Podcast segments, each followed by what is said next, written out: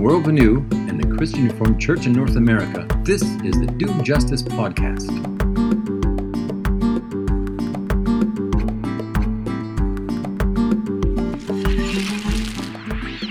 Well, hey, friends, and welcome back to Do Justice. Uh, we're continuing our conversation with the theme of reconciliation. Part of our conviction for this season and going in this direction is yeah, we believe that God is a God who reconciles. He reconciles us to himself through Christ. God is a reconciling God in the world. God is in the business of reconciliation. And a lot of the rifts and a lot of the brokenness in our world, yeah, needs to be bridged and needs to be healed. And, and we believe that we serve a God who can do that. So it's exciting to continue this conversation this theme. Today, I'm joined by Andrew Rienstra. Welcome, Andrew. Thanks for joining us, man. Hey, thanks so much for having me. It's good to be here. It's so good. You and I have worked together with World Renew. You're a graduate of Calvin University. Part of your story, though, interesting part of the story that that we want to dive into is that you were adopted as an infant in Costa Rica by Dutch American missionaries. You were brought to Michigan at the age of 10 and, you know, in your bio, you shared with us that you're passionate about the exploration of identity, empowerment, building of community for adopted people living in Michigan. Mm-hmm. And recently in 2017, you you founded the group uh, West Michigan Adopted People, and that group provides a safe and positive community for adult adoptees to discuss their collective journey, mitigate feelings of otherness, really just share in the experience. And you know, more recently, you joined a club that I'm in. You're you're in the Girl Dad Club. Uh, your daughter is is two years old. Two two years and a couple of months. Is that it? Yeah, birthday in July. So yeah, awesome club to be a part of. I love it. I know you love it. Um, I get to see, you know, like I said, we we've worked together for a while, but you're you're in Michigan. I'm in Ontario, and you know i get to see what's going on in your life through facebook and it's it's awesome. It's awesome. It's yeah nothing quite like it. So again thanks for joining us. Let's let's dive in man. Andrew i'm sure in a lot of the conversations that you've had um, around adoption and and being part of the the adoption group and starting that um, I'm, I'm sure that a lot of people have questions uh, like what's it like to be adopted? So we're wondering like what's the most common question that you're asked that's a good question. You know, the question I get the most is how old were you? And that's something, you know, I, I've been I've been just thinking on since I kind of um you know, you asked me earlier before, you know, we had this conversation about, you know, what do you get asked? And yeah, it's how old you are.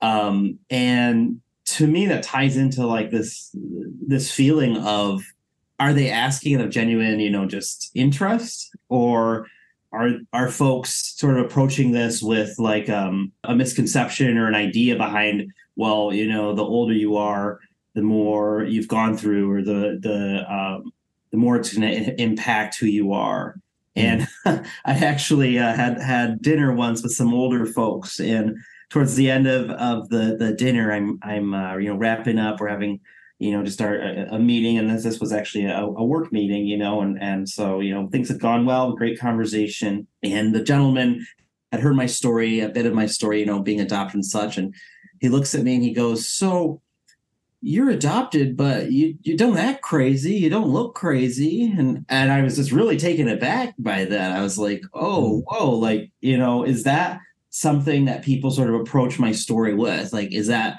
you know when people ask like oh how old were you? Or where were you from? Or you know what you know what were you adopted with siblings? Or you only have you met your parents? Like is there this this mindset of hey i'm genuinely interested in oh you know we're chatting chris and you know you like to play the guitar. Let's talk about that. Or is it mm-hmm. like hey i'm trying to gauge like is this person someone i feel comfortable around?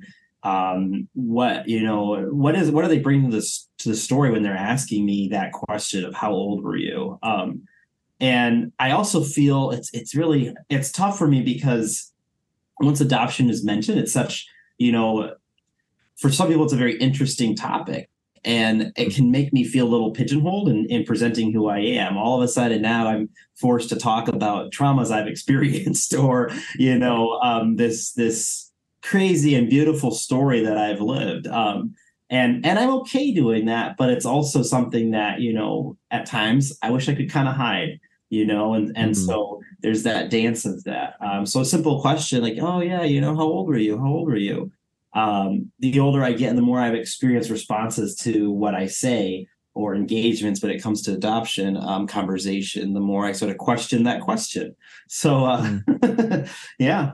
You know, I, I want to get into the story. I want to hear a bit about your story. Tell us, you know, kind of, mm-hmm. yeah, fill in those blanks for us. But I think, like, you know, I'm asking from you know i want to know the whole person you know yeah. i want to know like i i yeah. met you through work i think you and i kind of hit it off there was like a you yeah. know similar senses of humor similar you know i think we both had uh we've both flow in the gift of sarcasm a little bit mm-hmm. you know but um i yeah like from i want to can you share a bit of your story with us yeah and chris i mean that that's an interesting point, you know, uh, just kind of backing up a little bit, you know, mm. it's like with something like adoption, with something that's hard and beautiful in your life, it's like you want to be seen, but you don't want to be seen. And it's this weird dance. And it can lead to a lot of, you know, I would say, I don't want to say tricky, but just when it comes to engaging with people, you know, there can be days where I'm just kind of waiting for someone to talk to me about my adoption story. And there's days where it's like, man, another person asking me this. And so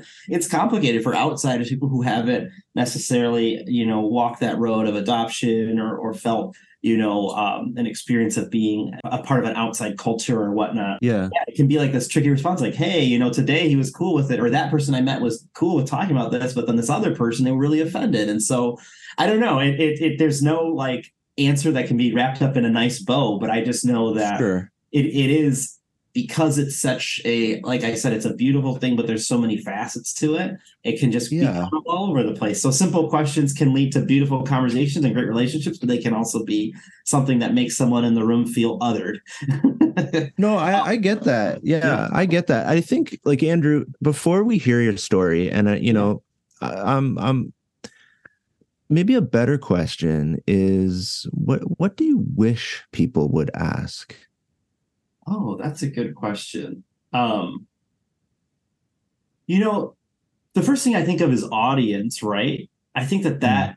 you know is so so outside of being adopted i'm also a person of color you know um, and i'm living in a community that um it's West Michigan, so predominantly Dutch. Uh, I moved to an area where there's more Latinos, but even among the Latino people, I'm I am kind of an obscure group. My birth father was indigenous Miskito Indian from an area of Nicaragua. Mm. My birth mother was from Costa Rica, and I I know some Nicaraguans, and they've called me a walking controversy because there's a huge uh, issues between indigenous Nicaraguans coming to Costa Rica and um, doing this undocumentedly. That's how, how my birth dad did it, and it's caused a lot of tension and trauma and and um, you know situations like that. So I've been called a walking controversy, and so um, for for me, I I feel like it you know in a lot of ways it's it's audience right? Like there's times where i put myself on a platform and i'm open to any question you know ask away sure. you know what is it like being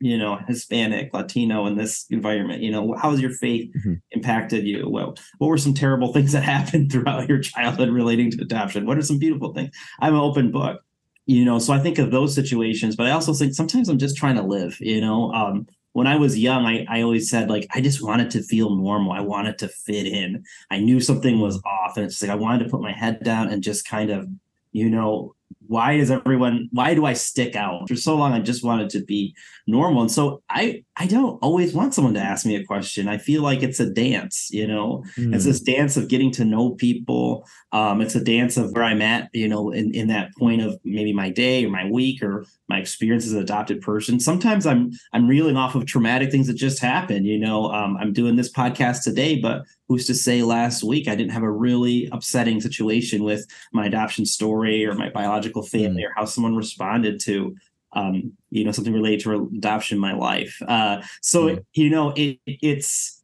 not always about the person coming to you and saying, "Hey, you know the right thing or the wrong thing." It's about this complicated um, I don't know, I almost call it like a salad or something like that. You know, like we're humans, and as we interact, we're bringing different ingredients to it. And sometimes this things just click, and sometimes they don't. So, Chris, I'm sorry I don't have this answer of like, oh, I wish people had asked this.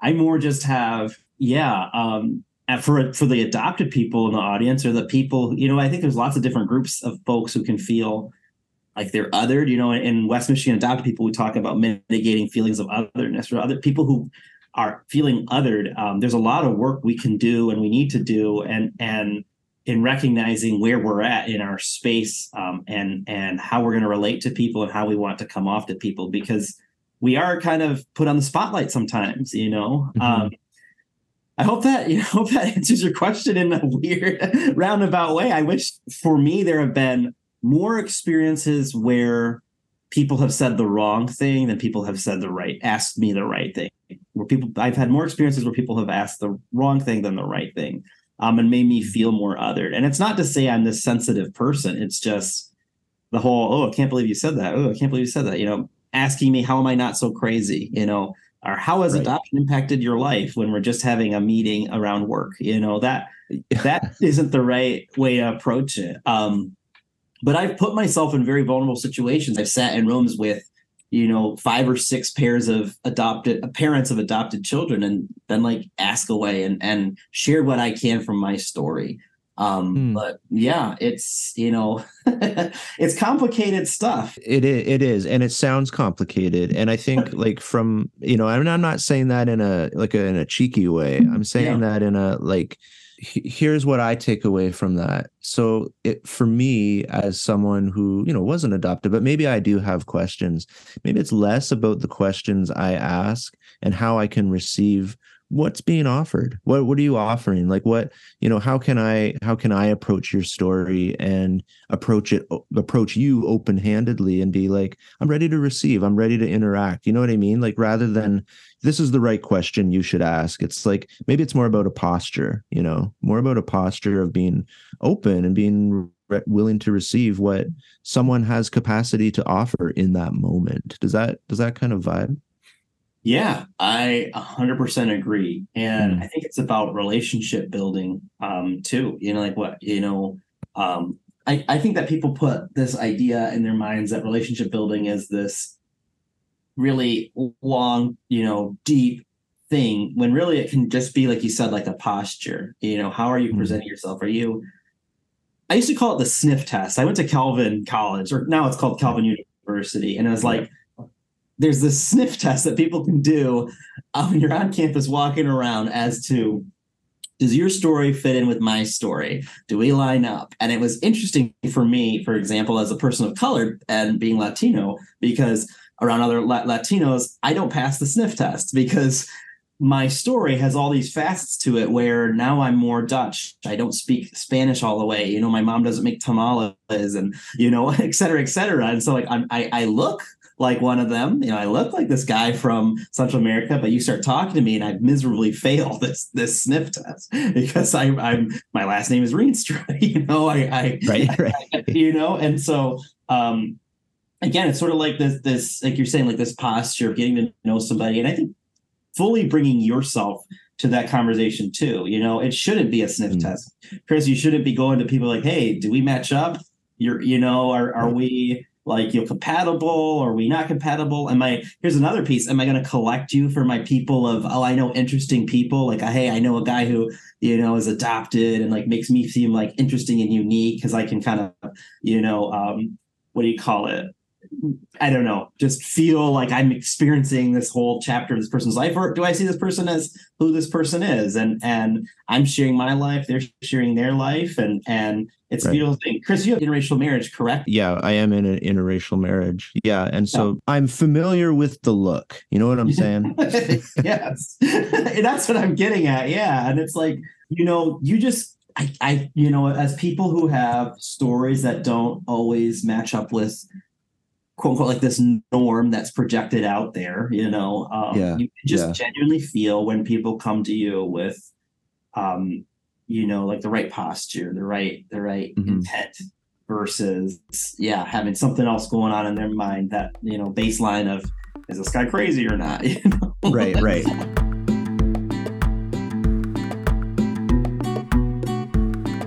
I want to go deeper with this, but yeah. um, you yeah. uh, best tamales you've ever had. Go. Uh, actually, you know, it's kind of cheating. It's called a nacatamal. It's uh, was made in Honduras. So I work for World Renew, which is the development and disaster arm of the Christian Reformed Church. And um, in 2020, I took a group to uh, Tegucigalpa, Honduras, um, and we were in a community called Nueva Suyapa. And we had a chance as a, group to make nacatamal, which is basically just larger tamales. Don't butcher me again. I'm a, a Dutch in, inside I'm Dutch, outside I'm Latino. I don't I don't know the difference, but I'm sure there's a huge yeah. difference. But to me, they were just large tamales, and they were amazing. Yeah. It was so amazing okay. too to make those uh, as a com- you know alongside the community. We got to sit there and you know mix oh, together awesome. the corn paste and the the meat. It was wonderful. So that all right. I'm putting it. I'm putting it on the list. I'm putting it on yeah, the list. Yeah, Nueva yeah. okay, it's on the list. Thanks. You got it. Um, can you give us I, we'd asked like a little bit like maybe you know share your story but could you give us you know there's there's some more stuff i want to get to from what you said earlier but could you give us kind of like the five minute overview tell us your story um i know that's hard to do but just to like to give context to our listeners. Yeah so some context and i and i think that um adoption stories are, are interesting because I read somewhere once that it's constantly bringing us back to being infants, right? Like, think of a moment in your life where you're being constantly asked about this moment. Like, I was abandoned. I was six months old when I was adopted, but I was three months old when I was abandoned by my my birth family. Um, they brought me to an orphanage along with my brother and my sister, and actually another sister. There were four of us that were given up for adoption. My birth mom had like, you know, groupings of children. She had one group with one man, another group that included me, another group afterwards. Um, and you know, it is interesting to be asked, "What's your story?" Because it's like me always bringing up with somebody, "Hey, what hospital were you born with in?" You know, "Oh, Zeeland Hospital, great." You know, what floor? What? You know, it's like this moment that's so far away and so long ago, but it's has these ripples through my story, and I'm always brought to that moment. It's like a part of me is always held at this infant age because of other people holding me there. I have to talk about, hey, I was six months old, I was brought here, da, da, da, you know, um, and that that number six months is incredibly special to me. Uh, when my daughter turned six months, we brought her to the Dominican Republic and just spent a week as a family, just you know, being a family because it just it, I'm just hyper aware of that six months. That's when I found my family. Um, so yeah, you know, parents my biological parents are from uh, like i mentioned my birth dad was from the Miskito Indian uh, tribe in Bluefields, Nicaragua. He came to Costa Rica to uh, find work. Um, he was undocumented and had a lot of issues getting kicked out of the country. Um, you know, he was a dude who, from what we know, had a lot of very serious problems and did a lot of very bad things. Um, uh, I've learned historically, you know, he was one of the people affected by the war uh, that took place in Nicaragua. Um, he that area Bluefields was uh, heavily recruited for for soldiers to go and fight. And so a lot of the men there suffer with like serious alcohol issues and and the trauma that comes with war. He met my birth mom when she was very young. Um, they began having children. They had us four. Uh, they didn't speak the same language. He didn't speak spanish which i a lot of this sorry chris to back up until I was like 28, I thought I was an alien, right? Like I felt like I, you know, like how they talk about the stork, you know, bringing a baby to parents. That's kind of how adoption felt for me. Like, oh yeah, that makes sense. That story makes sense because you know you just kind of appeared with this group. You don't know where you came from. You don't know, you know, um, you know anything about your biological family. You just sort of appear on someone's doorstep and they take care of you. Uh, I didn't know any of this until I was 28, and when I turned 28 years old, I really went on this like journey of traveling to where my birth family, my birth dad and my birth mom were from, you know, researching them, meeting people who knew them, and all these stories came out and this whole life came out. Um, but until then, like, yeah, I thought I, you know, out of a plane or, you know, the stork just brought me to my my adoptive parents. Um, Hmm. And and yeah, you know, as as I you know learn more about their their lives, you know, my birth mom did not speak the same language as my birth dad, so you can say you know that you can. Uh, what kind of relationship is that? It's just one of you know having children and trying to survive. Um, there was abuse in our home. There was a lot of just terrible things, and and um, we were given up to the orphanage, given up for adoption. Um, my parents, so I refer to my adoptive parents as my parents. A lot of people another wrong question what people will say is oh who are your real parents you know things mm-hmm. like that Do you, you know, do you miss your real parents? Have you met your your real mom? You met your real dad? Um, I don't like that question. Or another terrible question people ask is, um, do your parents have any real children or any children of their own? Which is that I don't I don't get that wording. Do they have any children of their own? So then what does that make me? Um, so are some other wrong questions going back to that question um, that you asked earlier. And uh, yeah, so my my parents were were young. They got married young. Uh, they put God put it in their heart to be missionaries. Um, they traveled to Central America, and uh, as part of their ministry, they wanted to really, you know, enter into the community in, in, in a more intimate way, and and they viewed adopting children who they saw a lot of children in need as part of that, right? Why bring kids into this world when we're in a community where there are so many kids who have needs? So they began the adoption process. Um, I hear it was fairly cheap. I think I was worth like $150 back then, or 125. Um, which is sometimes I laugh about that, and sometimes I get really ticked off when people mention that. Like my dad has said it sometimes, yeah. and I laugh. My dad says other times, and I'm mad. And so that's that dance again of like where I'm at emotionally, right? Like sometimes you can laugh at your trauma, and sometimes you're like, "Hey, man, that's too far." and so, um, yeah, I think I was I was worth around 125 bucks. Uh, it was sort of a buy two get one free deal. I'm, I'm kind of kidding, but like my parents met my brother and my sister first, and then the orphanage brought me out after my parents had already bonded with my brother and my sister, and they said, "Hey, actually, there's a third one. Would you be interested in in adopting him?" And at that point, there I was a very cute little baby. If you've ever seen my daughter, uh, you can see why. Well, my wife is also was also very cute. So, anyways. Uh, you got to say it, man. Yes. Oh, yeah. No. Uh, um, and so, yeah, uh, they adopted all three of us. They wanted to adopt the fourth sister who was given up, but one of the things that would happen is my birth parents would go and party. They would go, you know, drinking and and whatnot, and just leave us in the home. And neighbors would hear us screaming for help and and starving, and so different neighbors would help us. And one family helped our other sister, um, and would take her in. And so when she was put up for adoption, they ended up adopting her. Um, and so flash forward, you know, I lived my life in Costa Rica to some extent with my brother and my sister. Um, didn't know about my life. Did a lot of minimizing of my story because, as I mentioned before, I just wanted to fit in. Um, I it was I don't remember if you if you knew these old Sunny D commercials where there was like a bottle of Sunny D and they said like the sun is inside and it was always trying to like burst out the cap. There's like bright light always you know the bottle was jumping around the screen and bright light was coming out. I always felt that I had I look back at my life and troubles I've had you know um you know I had moment I was angry at teen you know things like that. Um it was that there's something inside me that needed to get out. And i just i had buried it deep to try to just kind of survive. And um, like the hmm. sunny d commercial that sunlight burst out so did my adoption uh, story and the, those feelings. Um, and i actually remember them culminating uh, it was when i worked at world renew i think i had just started you know i had I'd left college. In college i had done some exploration of my faith some interest in my adoption story but not really a lot of that disinterest in my adoption story was I didn't want to hurt my parents. I felt like, hey, like I have a good life. I love my parents. Searching for this feels like a betrayal of them. Another piece is I just didn't put the pieces together. I, I had these had these feelings, but I didn't know what to do with them. I didn't know what they where they were coming from. And I remember it all kind of culminating when I worked at uh, World Renew. I, I, started my job there, and um, I remember I went to Meijer, and I was being followed around by this uh, staff person and eventually followed me to the parking lot and you know accused me of stealing. And um, I, uh, you know, got you know, I, I interacted with the situation. I showed him my, my receipt. I didn't steal. I walked away, and I just remember feeling so angry, so so angry, and so so hurt. Um, and it was just like this culmination of like I'm an outsider, I'm an outsider, I'm an outsider, whether it's my race, whether it's my adoption story, etc. Um, and I just remember feeling so angry. And I and I remember sitting down and I was like, I cannot be this angry.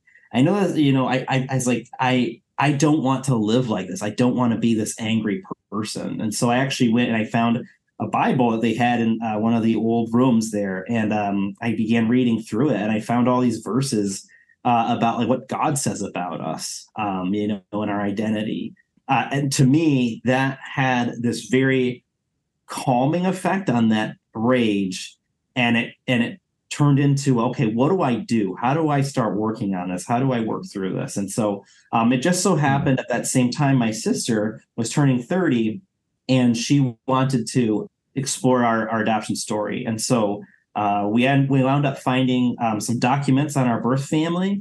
We got in contact with them using Facebook. Social media is incredible. Um, and yeah, that, did some more conversations for a lot of years with them. Got to know them just a little bit.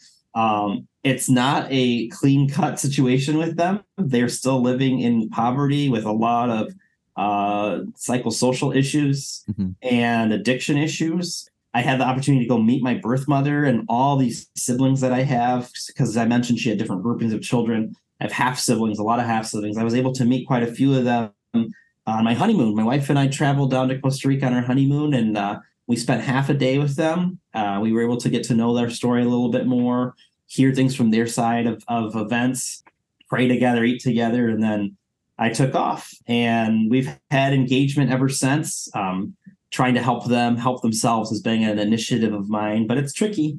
Anyways, I hope that's a, that's a little bit of my story.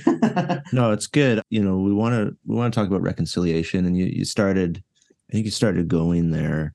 Yeah. But what has it been like to reconcile your life, you know, your adoptive parents or your parents as as you, mm-hmm. you know, with the life maybe that you may have lived with your biological parents? Like have you have you had to journey through that piece? And what has that felt like or looked like for you? Yeah, I feel a lot of different things when it comes to that word reconciliation and adoption stories, right? Um, initially I feel that um, it's a trauma. So there's not really, you can come to some extent to peace with it and to some extent reconciling these relationships. But in reality, it's a very horrible thing that happened um, all those years ago, 34 years ago, that I was brought into this situation that people could not take care of me and I was given up and and I have seen so much beauty of God in my life, piecing my story together into this beautiful journey where yes, there's been lows, but I have been able to survive and thrive. Um, and I think most importantly, have a relationship with God. Um, but you know, to to say this is like that scene at the end of Grease where we're in the car and flying into the, you know, the sky and everything's everyone's just singing a doo-wop song as we, you know, ride off. Like it doesn't feel like that. I think a lot of the reconciliation has been internal, where it's moving through, like I said, that point of anger and rage at being othered, at being out of place, at the fact that my story feels broken, um, to okay, you know, I have to just work through this internally. I have to. I, I know it's okay for me to sit with these feelings, but it's not okay for me to lash out and to make things worse for myself or people around me because I, I went through this. Uh, you know, when it comes to trauma, when it comes to abandonment, it's very easy to become cyclical. You know, addiction, things like that. Mm-hmm. Um, and so for me, a lot of the reconciliation has been internal, right? Like this is something that happened to me, but a lot of it is in my hands now at this point. I'm 34, right? Like I mentioned, it's bringing me back to these moments a lot, way, years and years and years ago. But yeah, I, I feel like a lot of reconciliation has been internal. I can share a memory and experience that I felt very